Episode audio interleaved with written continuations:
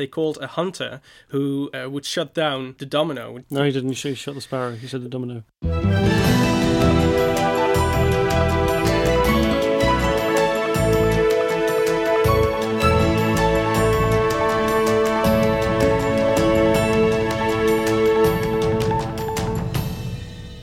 It's Friday, April the 26th, and this is the Dutch News Podcast, your weekly chance to catch up with what's been going on here in the Netherlands.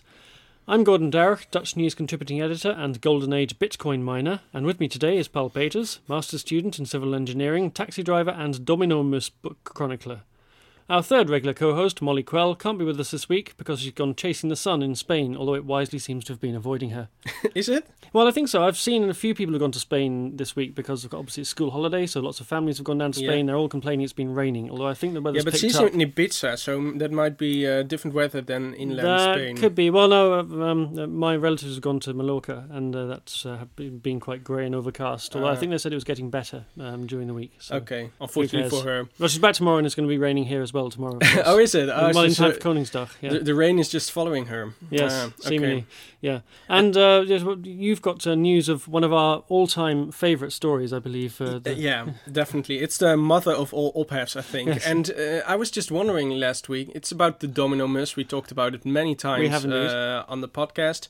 Um, and I was thinking, how did ophef emerge when there was no Twitter? Yes. Because That's this was true. in 2005, I yeah. think. Let's have just as a quick recap. Remind us what happened with the Domino. Oh God, what happened? so every year um, in the Netherlands, it, it stopped quite a number of years ago. I don't understand why. We still don't understand why. But every year there was this big event where they would topple down a world record of dominoes. Yes. Every year and would Yeah. broadcast live. Uh, in the Netherlands and also in six other countries uh, around the world. Back in 2005, this event was uh, was uh, uh, threatened by a sparrow, Mm. which flew into the enormous hallway where they set up all the dominoes. So yeah, obviously this this sparrow will knock down some sort of you know a, a large amount of dominoes. Yeah. and people were thinking we have to prevent this because we spend we just spent months and months of setting up se- six million of these dominoes. And so they uh, called a hunter who was brought in to shot the the sparrow the domino mus. Hmm and this fact that you know they killed this little bird was was just in, it caused It enormous caused ophef. enormous, mean, huge ophef. Yes. huge in Yeah, the and the sparrow, of course, has become an exhibit in uh, our favourite, the podcast favourite museum, which is the Natural History Museum Yeah. in Rotterdam, where they uh, have an exhibition of uh, dead animals uh, in the news. So Yeah, uh, the they they said yeah, so you can uh, vi- still visit the Dominomus. yeah. But um, it was revealed that the hunter who shot the the sparrow uh, still receives death threats because he did this. And at the time, I mean, it was major ophef. People do Mm. all sorts of weird things. Okay. You can understand that people will be mad and angry and send Yeah. some letters to him, but still, you know, 14 years after. Some people still haven't moved on from the death of the Domino Mus. They Mm, yeah. haven't got over it. yeah, I haven't. I haven't. Uh, yes, we haven't got over it. We We've haven't got- sent death threats no, either. no, that's true. Either then or now. Yeah. But this is one of these nostalgic ophefs. Yeah. Uh, uh, you know, when you think of uh, what was really big, but what was really unimportant, uh, it was the Dominomus for sure, and the other thing was the Koningslied. Oh, yes. Definitely, Yeah. which uh, has to do with uh, with uh, King's Day, Yeah. uh, which we will talk about later uh, after the break. Um, yeah, but yeah, so that's uh, that's why I'm the uh, Dominomus uh, book chronicler. yes. I think. So you added yeah. another chapter to the story of another the Domino chapter. Yeah. Yes. Which will go on. It's, it's almost as big as Fred Teeven's Big Book of Bonnetjes. Yeah, yeah, yeah, indeed. Which also started in 2005. Now, come to think of it, so It it's all did, yeah. it's all connected. yes, it's all coming together. Well, everything always comes back to Fred Teeven in Dutch public life, I find. Yeah.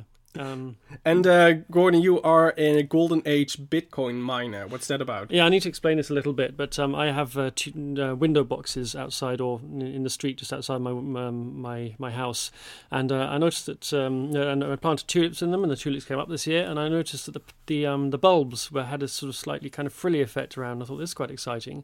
I wonder, and I You were excited. I was actually excited what I was going to say because I had a sense of what was going to happen, and sure enough, the thing happened I expected, which was when it opened up, the tulips were striped, and then the Oh. stripy tulips in the famous tulip bubble, the original speculative bubble investment Oh. in 1636. The stripy tulips were the ones that people sold for an absolute fortune. Yeah. So I was quite excited by this. It's it's turned out now, and nobody knew why this ha- why this effect happened, and so it was it happened more or less at random. And so if you ha- if you got a stripy tulip, you know you could sell it in this brief period before the whole thing crashed. You, you could sell it for an absolute um, huge huge amount of money. Yeah, Or- the, the, they were more valuable than some uh, Amsterdam canal houses. Yes. Uh, Yeah, so maybe Famously. yeah, and an individual tulip in those days. I mean, we, we- now have, of course, the whole fields full of tulips, the Keukenhof, but back then, an individual tulip bulb was so rare yeah. that it was uh, worth an enormous amount of money. Just a regular tulip, and then these stripy ones were worth even more, and the whole thing kind of uh, did it upwards. It's been discovered since, I think, only in about the last hundred years, that the the striped effect was caused by a virus. so it's actually an infection, and that, that's why they couldn't cultivate them because they didn't, obviously didn't understand how Ah, viruses okay. worked in those days. But does this mean that you have um, uh, uh, tulips with viruses And our your disease garden? tulips, yes, they Ah. are basically virus. It, it's called benign mosaic virus, uh, as, as I was looking it up this week. Oh, I- I don't, don't pretend to know a lot about gardening.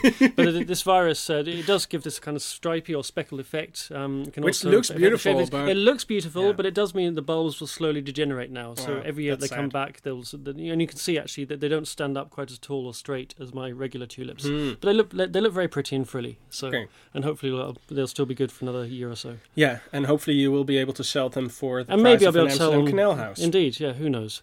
And um, yeah, we have some uh, some some updates regarding our Patreon. Yes, uh, this is uh, we, just, we, should, give some a shout out to our, our latest patrons uh, who've backed us on Patreon. First up is uh, Jakob Zwiers, who's from Ottawa in Canada, although his hometown is London in Ontario. London is on a river called the Thames, and both were named by a rather unimaginative British Army general and colonial governor called John Graves Simcoe. You Um, looked this up as well. I looked this up, yeah, well, we always Wikipedia people's hometowns when they back us on Patreon. Um, mercifully, that's where the current comparisons end. There's no Theresa May and Jeremy Corbyn lookalikes stabbing each other with blunt scissors. Um, now, Jakob tells us that as a Dutch Canadian, he usually goes by the name of Jacob, but he actually prefers the Dutch pronunciation. He also Yeah. said he doesn't have any questions for us, but, quote, just give yourselves a pat on the back for a great podcast. So, thanks once again to you. Thank you very much, uh, Jacob. Yeah. I, I'm also curious how his uh, last name, Zwiers, is is pronounced in, in Canada. yes. Because I think it's very hard to pronounce for non-Dutch speaking yeah, I think that, that ZW combination doesn't really work in English. So No. I wonder what people do. no, yeah. they So, just uh, fudge it. so Jacob, if you are listening, uh, please uh, answer this question. really yes, we've got a question for you. You don't Yeah, have a question yeah, for us, yeah. but uh, yes, we'd like, we'd like, we're curious now about how they pronounce your name in Canada. Yes, and there are some more patrons, right? Uh, yes, thanks as well to William. Um, we, we don't have any more information about William, but thank you for your support, and to Zoltan Pekzoli, and to Kelly Merks, who's a friend of ours on Twitter and the brains behind the We Are Expats account, uh, which is run by a different person every week. Uh, drop her a line at at flannery. Put a link in our line of notes uh, rather than spell it out if you want to turn up the controls. And if you want to back the Dutch News podcast yourself and have your name mentioned here, like these fine people, uh, it's far more prestigious a place than Max Verstappen's cap, then go to patreon.com slash dutchnewsnl. Yeah, and you might uh, be able. To, we, we will send you uh, one of these deceased tulips. Uh, We'll, send you, yes, we'll, we'll send Yeah. you a stripy tulip. Yeah. And that brings us round to many listeners' favourite uh, item of the podcast, which is the OPHEF of the week. So what's this week's OPHEF, Paul? Yeah, this week is about your favorite uh, PVV MP, Ah, yes. It's, Dion Graus. Dion Graus, Yeah, yes. yeah. Yeah, the, uh, your worst nightmare, I imagine. In many ways he is, In yes. many ways, Yeah, he is. Well, Graus has been the centerpiece of a lot of scandals, uh, ranging from alleged domestic violence and forced prostitution, but uh, there were so many other. There are. Th- There's a whole book of uh, Dion yeah, you Graus can, scandals. you can write a book about him. But this time, Volkskrant newspaper and current affairs program Eén Vandaag revealed that Graus might have been taking advantage of a residence compensation for MPs living far away from The Hague. According to official documents, Graus has been living with his mother in Heerlen for the past years, receiving 24,000 euros of compensation a year. However, neighbors say they never see him in the Limburg town, and in reality, Graus is probably living in Leidsendam-Voorburg, only 11 kilometers away from the Binnenhof. Mm. When asked to respond, Graus denied the allegations and in an unreal rant started to blame a conspiracy of his ex-wives wife, or wives, wives? wife or wives? I'm Yeah, not sure. I'm not sure about Yeah. that. Um, but it, one of his, ex, at least one of his Yes. ex-wives, uh, the media and the anti-terrorist coordinator for the row. So does he think his his ex-wife has run off with the anti-terrorism coordinator, or how does this work? Yeah. I'm not sure if they, if if they are romantically involved, if that is what he's claiming, but at least he claims that there is a conspiracy somehow, Yeah. and also with the media. Uh, PVV leader Wilders said he has no reason to doubt Graus and said he stands behind him. And I also loved that uh, Graus demanded clarification of the ophef regarding Yes, this is great. Was it? I saw that this is my favourite bit of the story as well. That he actually demanded a kind of inquiry into his own expenses. Yeah, Yes, because really he was he wasn't he, he couldn't work it out himself. He needs he needs Parliament. he to, didn't understand to- any of he needs. Parliament to tell him whether or not he has he's actually living in Limburg. Yeah, exactly. he but need- there, but there is an estimation. Uh, it's estimated that over 30 MPs uh, receive similar compensation, and it's yeah unclear whether or not they are living uh, where they're staying. I mean, I understand that Yeah. if you live in Heerlen or in Limburg, that you have a little apartment or some sort of uh, rental place Yeah. in The Hague. For you know, very often MPs have to uh, work at night or late Yeah, in, sure. late at night. Yeah. So I understand that they have some sort of arrangement, but yeah, it's it's uh, it's a little bit vague when you are uh, when when you Yeah. when you can receive this or not. So yeah, it might need stricter rules. I think they're going to need to tighten up the rules. As Yeah. I understand, it, there's kind of two funding streams, aren't there? There's one for um, if you have to stay in The Hague overnight, so saying you live away, then you, you're allowed to claim money for, like a meal um, Oh, yeah, in, yeah. in The Hague. But Some there's another, there's basic another, expenses. there's yeah. another there's another travel expense uh, to actually get from somewhere like Maastricht, somewhere that's more than 150 kilometers away, back and forth to The Hague, and this is the one he's claiming on. And you can get, I think it's about 24,000 euros a year if you claim you Yeah. know, constantly. Which, And and and Graus, he claims that he lives in Heerlen, which is I mean further away from the Hague you can it's about as far away as you can get. It's yeah, right so down by the that's border. why he, uh, he he he gets so much money. Yeah, I, I was I was annoyed the other week, in, in we were having a discussion about uh, Dion Graus uh, in our app group as we often do, and uh, my autocorrect changed his surname to Fraud. So and now I think my autocorrect was- maybe was, was this- ahead of the game. This yeah, was this before before, before yeah. this happened. Why yeah. were why were we discussing him then? Yeah, I you we, we often discuss We Graus for various reasons. Yeah, That's something true. to do with his animal rights, but he, he he's a colourful character. He's a very colorful character, Yeah. even though he dresses mostly in black. This week, we bring you the shock news that a populist right wing party has been beset by infighting. Stef Blok comes under pressure to ban an anti gay American preacher from the country. The Eredivisie heads for its most thrilling finish in years, and tourists are told to stop trampling the tulips. In our discussion, we'll look ahead to the nation's favourite street party, King's Day. The founders of the Forum for Democratie party appear to be embroiled in a power struggle following the party's big wins in the provincial elections last month. This weekend, co founders and forthcoming Forum Senate leader Henk Otten gave an interview to NRC newspaper.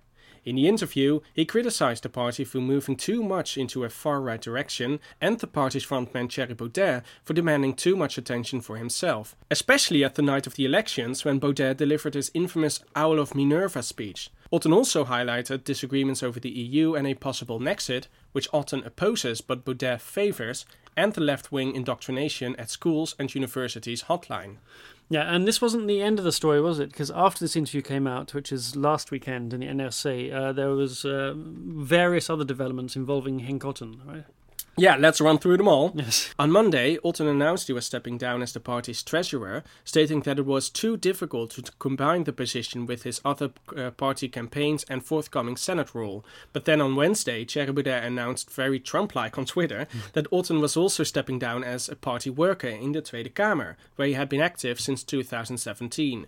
Officially, this decision was made because it uh, would be awkward to be on both the payrolls of the lower and the upper houses, but the timing, at least, was very suspicious, especially because the decision was made by the party board, of which Otten is a member, while Otten was uh, unaware of the decision and he was also informed by Twitter, just like uh, the rest of us. Yeah, so the first he knew that uh, he was resigning was when Thierry Baudet put a tweet out saying that Henk Otten is resigning with honour. Exactly. From the, Yeah, very as, uh, Trump-like. treasurer of the yes, um, Forum for Democracy. Yes. Uh, no, he was So uh, he stepped he- down no, he- voluntarily as treasurer. Yes, but Baudet, so no, Baudet tweeted that he that he had volunteered to step down, but that was actually the first that Otten knew about it, right?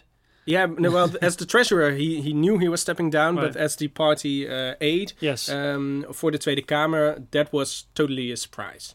Yeah, but he has a lot of roles, which is Yes. which might be confusing. But yeah. He's so- probably just lost track of which particular jobs he has at any one time. yeah, And he's got more coming up, of course, because he was originally the, the leader of their list of candidates for the Senate, wasn't he? He still is. He's still- yeah. He still is. Yes. But it doesn't didn't stop here because it was revealed on Thursday that Henk Otten stole money from the party fund uh, funds uh, and and uh, transferred it to his own accounts, and that was the whole reason why. You know, well, the question now is, what happened first? Yeah. Was it first discovered that he uh, stole this money from the party funds and then um, delivered the uh, the interview as a sort of as a smokescreen. as a smokescreen, or is or did uh, the party reveal that he did this after he Yeah. started criticizing the party? so it's all chicken and egg. Did they start looking into his financial affairs after he'd delivered this critical interview? Yeah, exactly.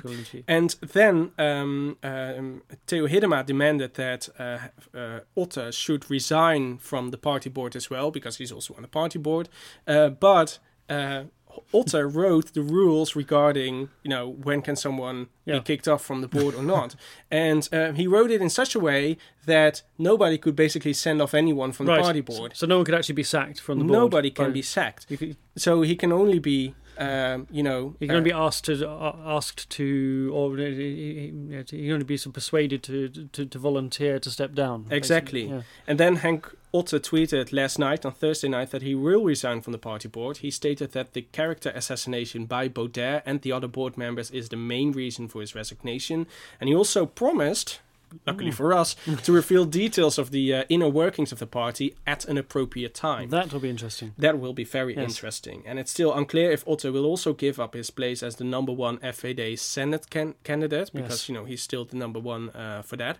Um, uh, and uh, yeah, he's set to lead 13 uh, FVD MPs. Um, Yes. But yeah, that will be very awkward. Potentially, yeah. And the Senate election is at the end of May, isn't it? So they've Yeah. got to decide pretty soon whether or not they have Otten as the lead of the, the head of the list, Well, or they find somebody else. They can't do anything about it, but because the list is already confirmed, it Of was course, yeah. confirmed last week. So yeah, Mm. they have nothing. Uh, they can't do anything Yeah. about it. He's he's on the list, and uh, as long as he stays on the list, hmm he will be on the list. Yeah. So, Um, uh, and what's Thierry Baudet said about these latest developments? We don't know because all of a sudden he was unavailable to uh, to comment because uh, yeah he got food poisoning. It must be really bad food poisoning to stop Thierry Baudet tweeting. Yeah, exactly. and, and and and what a day to miss uh, Yes. in, in The Hague uh, yesterday. Cruel Yeah, coincidence, I have to say. Yeah, yeah, yeah. And amidst of this, of course, there is more ophef I see relating to Dion Graus. That's true because in the aftermath of the Dion Graus ophef, which we discussed uh, uh, uh, earlier, uh, journalists started digging into whether other MPs receive similar compensations, while in reality living closer to The Hague uh, uh, uh, than they actually say they do. Mm. And they found out that Theo Hiddema, the number two of the FVD, and also the, the other FVD MP, receives a similar amount for officially living in Maastricht, while he actually stays most of the time in Amsterdam. It's amazing how many MPs just happen to live in the town that's furthest away from the Binnenhof. yeah, definitely. Yeah. Uncanny Yeah. how that works. And and Hiddema defended himself, saying that he didn't know he received the money and he wasn't aware he gets twenty four thousand euros uh, more every year than he should be, which is absolutely normal and not elitist at all. Mm-hmm. Absolutely not. No, no, no. Yeah. I think if I become an MP, uh, I, I will base myself in Bonaire because I feel like they're under, underrepresented there and fly back and forth daily. Yeah, yeah, yeah, yeah, you should. Foreign Affairs Minister Stef Blok is under pressure to ban homophobic American preacher Steven Anderson from entering the country. Anderson has said he believes gay people should receive the death penalty, celebrated a terrorist attack at a gay bar in 2016 in Orlando in which 50 people died, and just for good measure, he's also questioned whether the Holocaust happened. Oh, nice guy. So, yeah, um, Anderson has been banned from Britain, but he's visiting Ireland and Sweden and also plans to visit Amsterdam on May the 23rd. But not everyone's happy with this. Obviously, gay rights organisations COC, MPs from all sides of Parliament, and Amsterdam's Mayor Femke Halsema have all said Anderson should not be allowed in. Blok has said he was disgusted by Anderson's, quote, terrible public statements, but as there's no visa policy for American nationals, his case has been referred to the Justice and Security Ministry. Has he been banned from uh, anywhere else? Yes, um, Steven Anderson was declared persona non grata in Botswana Okay. um, after he, he went, on, went on a radio show there and called for gay people to be killed. Um, at that point, he was deported. Uh, South Africa has also said he's not welcome. Uh, and a fun fact as well, he organised a what he calls a soul-winning mega marathon. Apparently he, he, he's in the business of winning souls. He says. wow. Um, but, you- but you know what date he chose for this um, global event? Uh, no. Think of an appropriate date for a, a date that a Holocaust denier might um, choose uh, for a, a, big public event. Uh, was it uh, Hitler's birthday? It was Hitler's birthday. Oh, yes, really, really? 20th of April. Yes.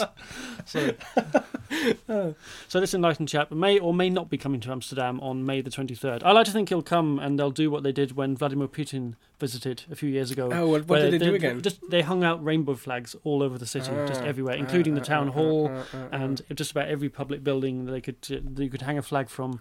All hung the rainbow flag. Yeah, he uh, So- came to Amsterdam to open the uh, Hermitage uh, Museum. That's I right, yeah, yeah, yeah. yeah, yeah. I mean, uh, obviously, this person has very despicable and very terrible opinions. But yeah, is that reason to ban someone from a country? Uh, I don't know. Uh, I think it's the fact that he- his when he actually talks about people being put to death, and that's you're getting Hmm. into the area of of, of Yeah. stirring up hatred. You're not just expressing an opinion; you're actually inciting violence. Yeah, yeah. That's. Uh, that, I would that- say that crosses the line. Yeah, me too. Yeah. Definitely. Dutch MPs are calling for a reduction in the number of night flights to and from Amsterdam Schiphol Airport. Some parties are even calling for a total ban. Last year, 32,000 nighttime takeoffs and landings t- took place, but this number has been increasing. Coalition party D66 wants a total ban and points out that the limits on nighttime flights for surrounding international airports are much lower. Heathrow in London allows 5,500 night flights a year, and Charles de Gaulle in Paris 5,800, while Frankfurt does not allow night takeoffs at all. Right wing Liberal Party VVD said decisions first need to be taken about Lelystad Airport, which the government wants to open to commercial traffic next year. Scrapping of flights is an option, but you have to look wider because it could lead to more pressure during the day, the VVD said. KLM said last year that a ban on night flights would threaten its charter airline Transavia, which mostly flies in the early hours. Yeah. So all this relies a lot on um, Lelystad Airport uh, being open for business, which seems like it'll never happen. Because there's so Um, many objections to well- it, and it's already late. It's already overdue, isn't it? was it is it is overdue, Yeah. but um, it looks like the new coalition uh, in the uh, Flevoland province um, uh, they decided on opening uh, Flevoland Airport. So uh, now they have the political backing that Right. they need. So that might uh, lead to a, a faster opening of Lelystad Airport. yeah. And they decided to open it uh, despite um, you know protest and Yeah, despite people, demonstrations. people, despite the sad trampoline protest. yeah, that we had. The- oh yeah, I forgot about the trampoline Yes. protest. Yeah, yeah. How could I forget? How How- you forget this? This, this is also one of these yeah. nostalgic ophefs. It is. Yeah. Yeah. But uh, yeah, D66 says uh, we don't need these night flights because uh, at night mostly um, uh, uh, uh, freight uh, cargo um, airlines uh, land and take off. But I mean, these flights, they say these flights are not necessary for the hub position of Schiphol, which is true. Mm. But you know, these freight uh, cargo flights, these are important for the national economy. Well, exactly. Yeah. yeah. Uh, w- uh, the tulips we uh, will be talking about later in this Yeah. podcast, they are, you know, they have to f- be flown um, to the rest of the world. And when are you flying them? When uh, when night. passengers aren't, uh, yeah, so yeah, aren't traveling. Yeah, so, yes, I think it's a very bad idea to ban these at all. I mean, a limit is is is probably a sensible thing to do. Yeah. Um, but uh, uh, the limit now is 20 20,000 flights a year, something like that. So yeah, that's just and they're already much. up to the capacity, aren't they? That's, yeah, uh, exactly. yeah. But I mean, scrapping uh, scrapping the night flights that's just a very terrible terrible idea. Yeah, but on the other hand, you've got to balance out uh, the fact that people live in the area because you- you're in a small country. that There's not very much open space. You- You're always going to have people living quite close to the airport. Exactly, and And most of the people that live around Schiphol, they live there because of the airport, because they work there or they work at uh, companies that are uh, that are dependent on the on the airport. So yeah, uh, uh, but they still need to sleep. they still need to sleep. So so a limit is sensible, but just banning the whole thing, that's um, no, they shouldn't do that. No, and there's some ground-based transport news as well. yeah, that's true. Um, railway infrastructure company ProRail announced it will invest uh, three and a half billion euros in building new train stations and upgrading existing ones in the coming years. ProRail uh, plans to build 20 new stations, mostly close to residential areas, and all 402 existing train stations will get new furniture, improved accessibility for disabled people, and um, for disabled and blind people and new waiting areas. There will also be invested in more bike stalls, which number will grow from and they they said this in the in the press release, a Yeah. very specific amount Yes. of five hundred fifty four thousand seven hundred and seventy three bike stalls. I like the idea that someone's actually gone around the country counting every single bike stall. Someone did this, yeah. I, and, I- um, and in the course of counting, surely one of them, at least one, will have been broken somewhere, or you know, sort Exactly. of squeezed up so you can't get a bike in how, there how do you how do you count those? yes. Yeah, these are these are one of the mysteries of ProRail, but they will increase it to seven hundred thousand uh, Yeah. bike stalls, um, and some of them will be fully automa- automated with robots parking uh, your bike. Ah, intriguing. So that's, yeah. uh, so you that's just give your bike nice. to the robot, and it puts it in a slot for you. Yes, uh, I imagine the robot will uh, will uh, will look like Stef Blok for some reason. I don't know why. that would be comforting. Yeah, and on top of this, ProRail announced it expects to have 20% less delays in 2019 compared to last year. Right, but that's before they get the new train stations, which will almost certainly cause more delays. Definitely, Yeah. yeah. I mean, uh, uh, yeah, the, the the train network in the Netherlands reached its, incredibly congested, It's and you can't avoid it in a country this size. No, no. But I think it works remarkably well given the constraints that it's operating under. Some sport now. Ajax and PSV Eindhoven are still level pegging in what's become the closest Eredivisie title race in years. PSV coasted to a 3 0 win at Willem II on Thursday night after Ajax had dispatched Vitesse Arnhem 4 2 at home on Tuesday. Ajax also took their goal tally to 160 in all competitions. That eclipses the record set in the 1980-81 season by AZ Alkmaar. oh, that's a very unlikely record holder. Yes, you wouldn't have thought it was them. That's the year they got to the UEFA Cup final and lost to Ipswich Town. Ah, okay. Which is uh, another, another unlikely uh, Event. f- fact. Yes, indeed. Uh, Ajax will play at least five more games this season, including the Cup final against Willem II and the Champions League semi-final against Tottenham Hotspur over two legs. And the next round of Eredivisie fixtures has been postponed to May the 15th to give Ajax time to prepare for their European clash, and there is what would have been the last round of fixtures uh, now happening on on May the 12th as scheduled. So there's going to be a bit of a break before the next Eredivisie Ah, games. okay. Yeah, and there was a little bit of ophef why uh, the KNVB is. Uh, There was a little bit of this Yeah, for- one person was particularly annoyed, uh, which is Robin van Persie, who had been expecting to play his last game for Feyenoord at the end of his long career at home, but now that they've um, switched Ah. the games, he, he's he's, he's going to finish with an away fixture, ah, yeah, and he was a bit upset sad. by that. Yeah, Yeah. yeah, I, I see that. And there was uh, some drama in Zwolle last week. Uh, this week there was yes, PEC Zwolle and Groningen will have to finish their match on Monday after Wednesday night's game was abandoned after 57 minutes because of a thunderstorm. Oh, Yeah, referee Martin van den Kerkhof ordered the players off the field and then said afterwards there was no chance of before the field game. became a Kerkhof, of course. Before they, exactly, yes, it's a very well well named referee. Before anyone got struck by lightning, and uh, yeah. um, Kerkhof is cemetery in uh, in in, the, in Dutch. Yes. Yeah. Uh, he, he said afterwards there was no chance of restarting the game before 11 o'clock, and with given that there were another 30 minutes to play, that would have been too late, and uh, you know people would have been late getting up for work in the morning. And the mayor of Zwolle, Henk-Jan Meijer, has said there aren't enough police available at the weekend, so the match can't finish on Saturday or Sunday because they're all busy with Koningsdag. Okay, so how are they going to solve this then? Well, they're going to play on Monday, but uh, Oh, okay. on Monday next week, Monday Ah. evening. Yeah. Uh-huh. Okay. Uh, but some of the fans were a bit upset about that because, of course, they wanted the game to be played in the weekend rather than fans from Groningen have to travel all the way to Zwolle for, to watch 33 minutes of football on yeah. a Monday night. Yeah, I would stay at home. I think. Yeah, I think so. Especially if uh, you, you're going to be uh, end up in a Kerkhof. exactly. Vandals on the Wadden island of Texel have damaged two ancient boulders by painting symbols and throwing paint over them. The boulders, which are thought to be some 500 million years old, were found in the ground in the Walenburg Nature Reserve and weigh 7 tons and 4.5 tons respectively. The Texel local authorities decided to raise the boulders and put them on, the, on show beside a cycle path, and last Friday removed the work fences to uh, make them accessible to the public. The incident took place the next day. Yeah, it was really weird, and and and apparently they used very very a large amount of paint. Yeah, and quite They- colourful paints. Well, they used different colours, didn't they? I wonder if Jackson Pollock was uh, the, ghost of Jackson Pollock had, uh, had appeared on Texel or something and painted yeah, ex- yeah, It was something- exactly. But they strange. used uh, several buckets of paint, so yeah, it might be.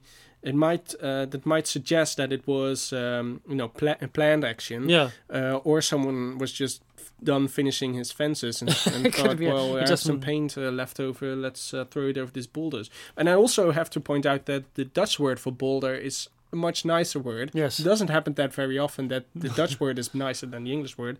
But in Dutch, it's zwerfkei, That's a nice word. Yes. which translates to uh, drifting stone. drifting stone. Yeah. Yeah. So uh, that's that's a that's a nice word. I think. Yeah, indeed. Um, but nobody's claimed responsibility for this, have they? So if it was a protest and we don't, we're in the dark about what kind of protest it might have been. No, yeah, No. They, they they they painted some symbols on it, but nobody Yeah. knows what these symbols are. Yes. So Unless they're signaling to aliens or something, or, or to Yeah. Dion. And, uh, and Dion Graus will understand it. Yeah, they- definitely. they- they- maybe he's claiming it as his new home.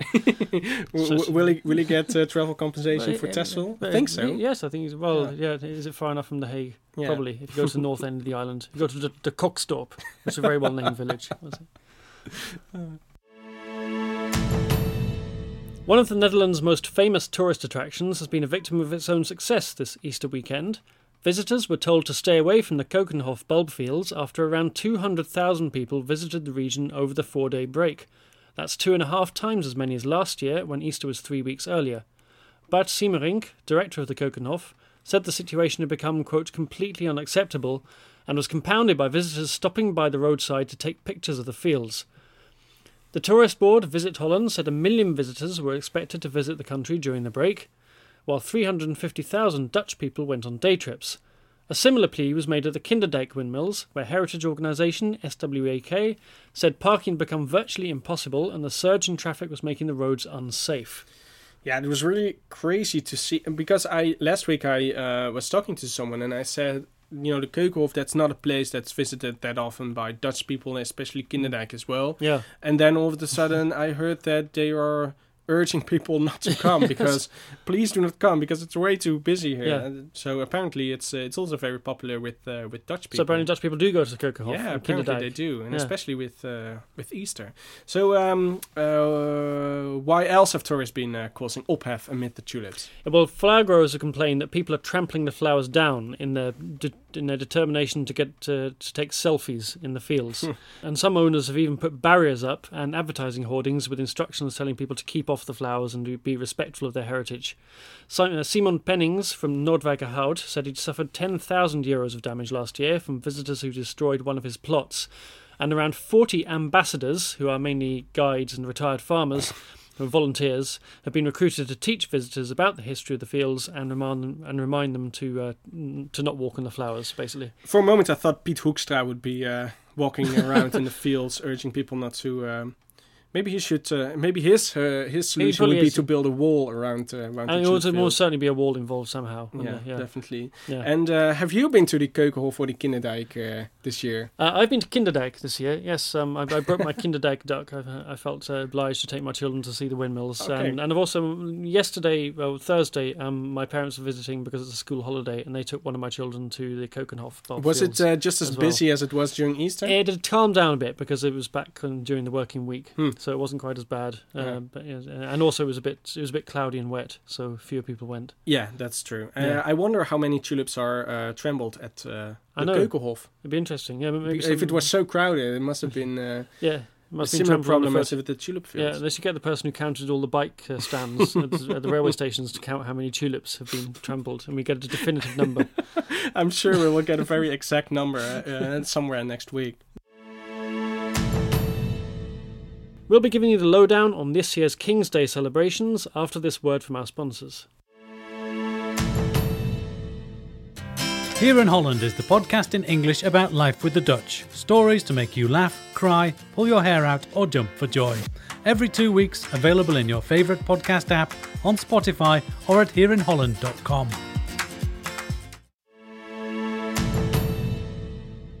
So, Paul, tell the listeners what we're eating right now. We are eating a uh, very delicious tompoes. yes, And not not just a normal tompoes. not just any old tompoes. It's It's an a- oranje tompoes. Yeah, so tompoes with an orange topping. Yeah. And a little flag.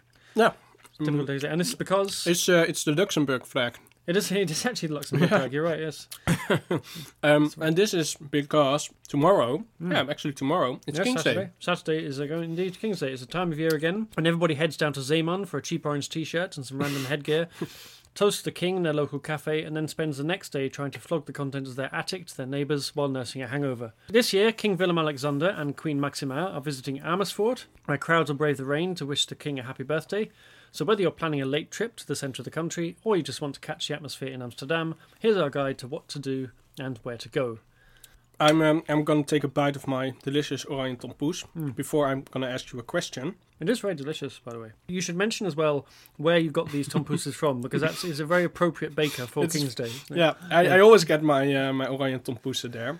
It's a little bakery in, in the uh, city center of Delft, and in the um, 16th century, this building where this bakery is located was an inn, Hmm. and uh, at that inn stayed one very famous person, Balthasar Gerards, Yes. who is known for murdering Willem van Oranje, William the Silent, Hmm. in uh, 1588. Yes. which is um, actually the start of, of the Orange family in the Netherlands. It is. Um, th- they started off by um, one of them being shot in what I believe was the first political assassination um, by gun.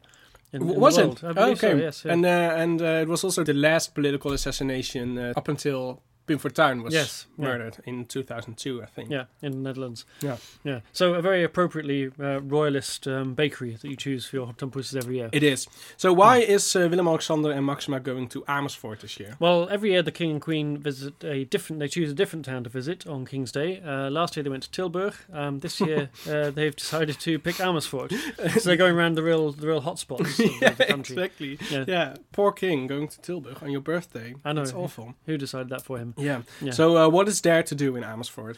Right, so the, the royal couple will be walking through the streets between 11 and 1 o'clock. Uh, the route they take will be just over a kilometre long. It'll go from the Kleine Haag and the Marienhof to the Eemplein.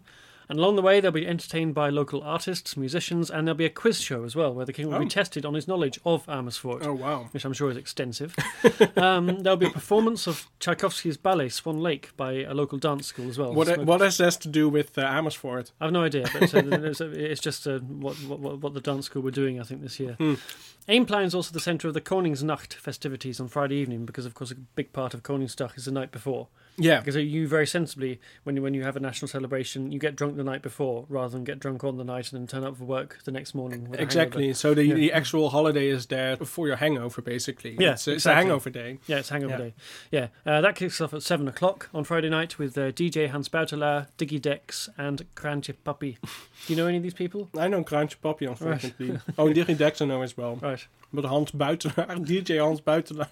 Okay. It's a really weird name. I know he sounds like one of the guys who did. You're not old enough to remember the holiday rap, wasn't it? Was Um, the- yeah. holiday rap. Yeah, okay. Yeah, that, that was a Dutch duo. There was, yeah. Yeah, MC Miker G and DJ Sven. Yeah, it's a holiday Exactly. Um, among the well wishers will be 105-year-old Mrs. Werther Baumeister. Oh. I checked all the local media. None of them say what her first name is. She's one of those people. Some people you know, when you use their first name, you immediately know who you mean, but yeah, she only has the last name. Jesus Okay. Mevrouw Werther Baumeister. Hmm. Uh, she won't be joining the crowds in the streets, uh, but she'll be waving to the king and queen from a balcony on the St. Peters and Gasthuis, which is on the route. Hmm. She did meet the royal couple when they visited Amersfoort the last time, two years ago. Maybe they'll recognise her and wave back. and incidentally, there's some ophef about the King's Day timetable. Oh, really? Because the municipality of Amersfoort uh, made everybody who was involved in the celebrations sign a confidentiality clause, and they threatened them with a 25,000 euro fine if they leaked information to the media. This is one of these things that, you know, sometimes people take themselves way too serious, and this is one of these. It is one of those instances. situations. Yeah. not least because actually they had no authorities to do this at all. They weren't allowed to levy this fine. And of course, a story was leaked out in the news not about the, the, the route of the King's Day procession, but, but about the fact that they had this gagging clause. So, and at that point, of course, the municipality backtracked and said, "We're not going to impose it because it's illegal anyway. You can, you can prosecute people for leaking, but you can't just set your own fine, basically, as, a, as a, that, that, was exceeding their powers." Mhm. So, so that that was the ophef about um, uh, about King's Day in Amersfoort. So, and how can people reach um, Amersfoort if they want to visit? The city is advising people not to travel by car if they can help it. That's partly because many of the car parks will be closed because of security along the route. Hmm. Um, but bus travel will be free, so Oh. you can get in and out of Amersfoort. Or I think that actually the Utrecht province is laying on free bus travel Oh, for the day. okay. So That's if you're nice. yeah, so that's nice. So you can park maybe outside Amersfoort and get a bus. Uh, you can go by bike, obviously, if you live nearby. But if you're arriving by bike, make sure you park in a designated area, or it'll be taken away. One Uh, of these 700,000, uh, uh, Indeed, yeah. 577,000 uh, bike stalls uh, somewhere in the country. Yeah, and NS is running a special rail timetable to Amersfoort as well, and uh, extended trains. So Uh, they, they do expect a lot of people then. If There's they, been quite a few people, I think, to get to Amersfoort. Well, it's quite central, isn't it? So you can get that's to true. Amersfoort from most places in quite a short time. That's true. Yeah. So we'll include a link to the NS timetable in our liner notes as well. Hmm. Uh, have you visited Amersfoort ever, Paul? Once. Yeah. Yeah, I think so. Yeah. Uh, they have a very nice city gate. They have a very unique city gate because Right. it's a water gate and a city gate at once. Wow. So that's uh, that's the only thing I know about. oh no, and and uh, they have a church, and the tower is still standing, but the rest of the church was destroyed by. I think it was used as a gunpowder Really? storage and exploded. The gunpowder all blew up. the gunpowder blew up and it destroyed the church, but the, the tower is still standing. Much Hmm. like in Utrecht, by the way, where the the rest of the church was destroyed by a tornado Ah, in the 17th century. wow. I didn't know that. Yeah. Utrecht. Have you have you ever been to uh, Utrecht? I've been to Utrecht. So yes. uh, if you it- stand seen the before the Dom Tower, Hmm. then you notice that there is no church. I, I know, I'd noticed that. Yeah, the absence of the church. Yeah, yeah. So the the, the back part of the church is still standing, and that's the hmm Dom Church now. But the center of the church is is gone. They never rebuilt it. Right. Okay. Hmm. Is that when they introduced buildings insurance in the Netherlands? think so. Yeah, then that, that that might be. Yeah. So um, yeah, that had nothing to do with uh, with King's Day at all. no, it didn't. Um, uh, what's uh, happening uh, elsewhere in the country? Well, as ever, there'll be the street markets all over the country, um, and that's one of my favourite King's Day traditions. Actually, the fact that people bring all their stuff down from their attic or their cellar, and they try and sell it. Do you know why they're trying to sell it? Well, it's because there's a special rule, isn't there, that you can sell it without charging VAT. It's a one day of the year. It- It's the most Dutch type of celebration I can imagine. You know, the, the people actually celebrate the fact they don't have to have to pay VAT for Exactly. for, for second for like a second-hand DVD and you know some some clothes that don't fit their children Yeah, and some jigsaw puzzles that are with the pieces missing. Yeah, exactly. Yeah, The busiest place to be on King's Day is uh, is always Amsterdam, which always packs out with tourists from home and abroad. Uh, King's Night festivities also take place across the country, and of course they're also followed by the famous mass cleanup. All all the volunteers come out into the streets at one o'clock and to sweep everything clear so that everything looks spotless for the morning after. Yeah, yeah. and There's uh, not a single sign of uh, orange tompoes or whatever Yes. in the in the parks. Yeah. Yeah, and you, you might also find some other tourists uh, a couple of days later in Yeah. the city. Why is that? Yeah, so this is now what was become a tradition because until King William Alexander became king, uh, King's Day was not King's Day, it was Queen's Day. Yeah. And Queen's Day was three days later, on April the 30th. So every year now, we find that a few tourists always turn up because they've got an out of date Lonely Planet guide. and they turn up on the 30th of April expecting there to be mass celebrations, and there's nothing. Yeah, so they uh, so they expect the city to be full of orange people, and Yeah. then uh, they are the only ones. But yeah, I'm, I'm sure there are a lot of cafes in Amsterdam and uh, and Mm. bars that will organize something for them Yeah. because they have to pay, of course, VAT um, over that money. do, but, yes, but but still, uh, they can lure some uh, vergistoerist. That's the word. That's the word, yes, Yeah. yeah. Yeah, Yeah. yeah. I'm sure they found a way to cash in on the, these misguided people. exactly. Yeah, and uh, yeah, on, on Twitter you you will see on April 30th, which was the birthday of uh, Queen Juliana, so Mm. not the former queen, but the queen before that. You'll see all sorts of photos of German tourists or American Yeah. tourists uh, standing outside Amsterdam Central Station, uh, looking bewildered. Yeah, in orange hats. In orange hats and fully dressed in orange, and uh, not knowing, not understanding what, what on earth is happening because they are expecting everyone to be just as orange as they are. Literally, they're they're too late for the party. Yeah. which is not like the Germans. Usually, usually when the Germans come to the Netherlands, they turn up on time. That's true.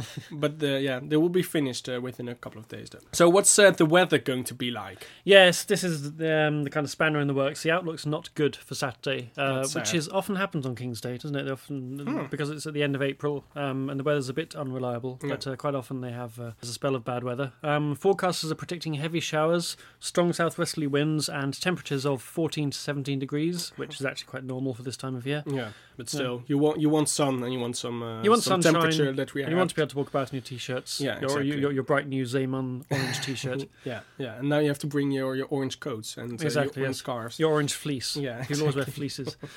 The warmest Queen's Day on record uh, was 1993, when it got up to 26.9 degrees Oh, at wow. the weather station at De Bilt. Hmm. So Yeah. we're not going to be challenging that this year. No, unfortunately. So, Paul, what's- your favourite uh, King's Day tradition? Well, my favorite King's Day tradition is that it's a national holiday, and that means that I get paid 200% if I'm going to work. Ah. So that's why I will be working uh, tomorrow uh, the entire day, taking advantage of that. Yeah. Yeah, but usually it's it's just the, the king and the queen they visit these terrible provincial towns, and they have to suffer through all these stuff that uh, these people organized for them. Which, of course, it's very nice that they did, but you know, Mm. they're usually they're very stupid and very boring. And Yeah. um, so it's it's just fun to watch the king and queen suffer through two hours of these Tilburg activities Yeah. or Amersfoort activities. So um, yeah, that's that's my favorite part of King's Yeah, Day. So it's all about really the, provin- the provinces uh, finding ways to ruin the king's birthday. yeah, exactly. Yeah, yeah. There was a one famous incident a couple of years ago when uh, Willem Alexander participated in a uh, competition of uh, throwing a toilet seat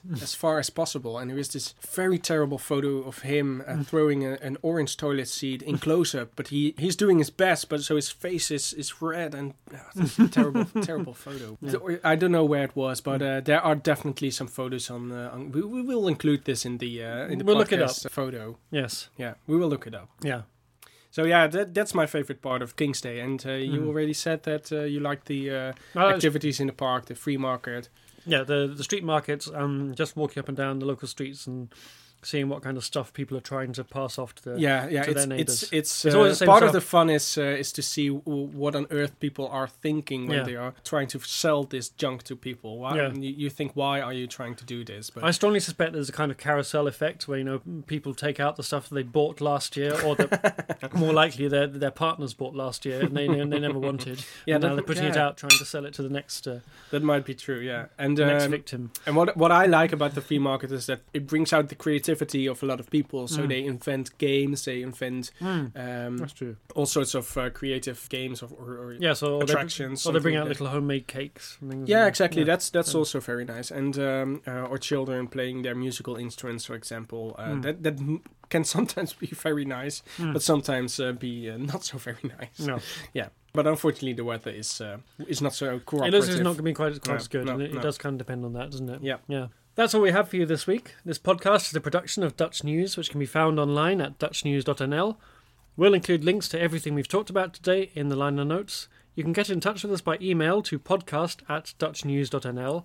And if you want to help us out, please subscribe to the podcast and leave us a rating. You can also now back us on Patreon at patreon.com slash Dutch News NL, and you'll earn yourself a free shout out on the podcast, and you'll have the chance to ask us a question. My thanks to Bell Peters, not to Molly Quell. There's no podcast next week. Uh, we'll be back again on May the 10th.